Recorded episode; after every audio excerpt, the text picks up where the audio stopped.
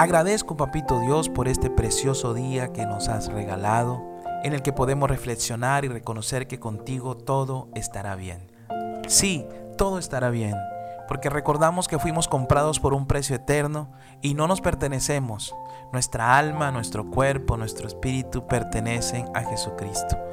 Y yo quiero invitarle a usted que hoy pueda decir estas palabras. Pertenezco al Señor, lo seguiré con todo mi corazón, mi mente y con todas mis fuerzas.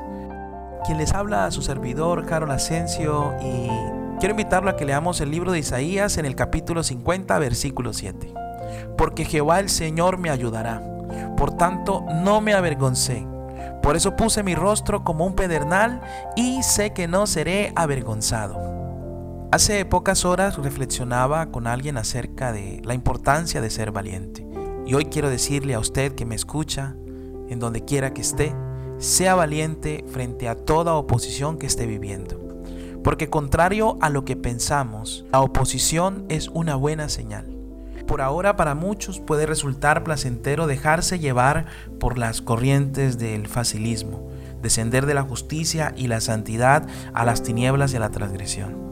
En este mundo normalmente se respeta y se estima y se admira la religión y la fe que no manifiestan un espíritu agresivo ni despliegan una actividad heroica en contra de la maldad y en contra de lo que no obedece a la voluntad de Dios. La burla procede de los que desprecian la verdad de Dios y a decir verdad opino que es un cumplido para la integridad cristiana.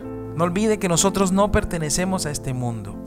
Si usted perteneciera a este mundo, entonces usted se podría gozar de su sonrisa, su alabanza y su aplauso. Siempre recuerde que Jesucristo es nuestra esperanza de gloria y que mora en usted y que siempre estará con usted mientras usted rechace el orgullo y las extravagancias que van contra su voluntad. No olvide que Jesús dijo, mi reino no es de este mundo.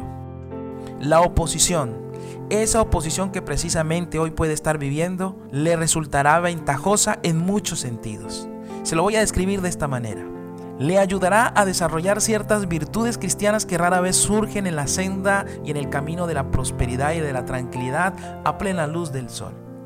Por ejemplo, la fe, la paciencia, la tolerancia, la espiritualidad, esa creciente confianza en el destino y el propósito que Dios tiene para usted son frutos que aparecen y que maduran en medio de las tinieblas, en medio de las tempestades y en medio de la tormenta. Como todo árbol solitario expuesto a las fuerzas de los vientos y de las tormentas, no será desarraigado, sino que echará raíces y se hundirán más esas raíces y se extenderán, extenderán sus ramas, tanto que terminará embelleciéndose, fortaleciendo como resultado de haber soportado la tormenta. Este puede ser su caso. Usted puede ser como ese árbol plantado junto a corrientes de agua viva.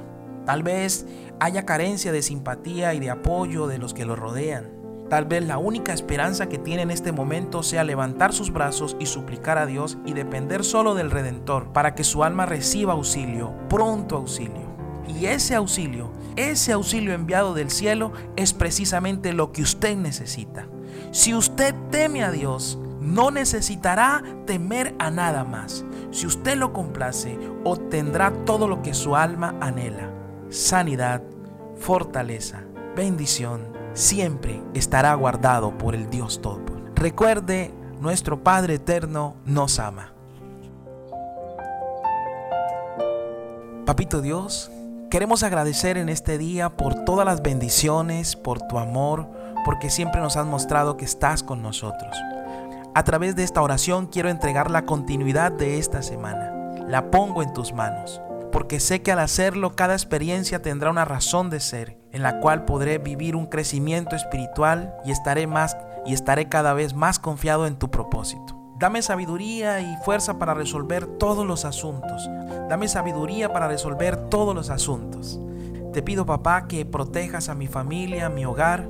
Trae a mi vida personas también a las que yo le pueda servir. Provee en mí ese espíritu afable y provee en mí ese espíritu animado y amable para darlo todo por cada uno de mis hermanos que esta semana pueda seguir creciendo en ti y actuar en todo lo que tú quieres que yo haga. Gracias, Papito Dios, por escucharme. Y gracias porque sé que tú estás conmigo. Y gracias, Papito, por tanto amor.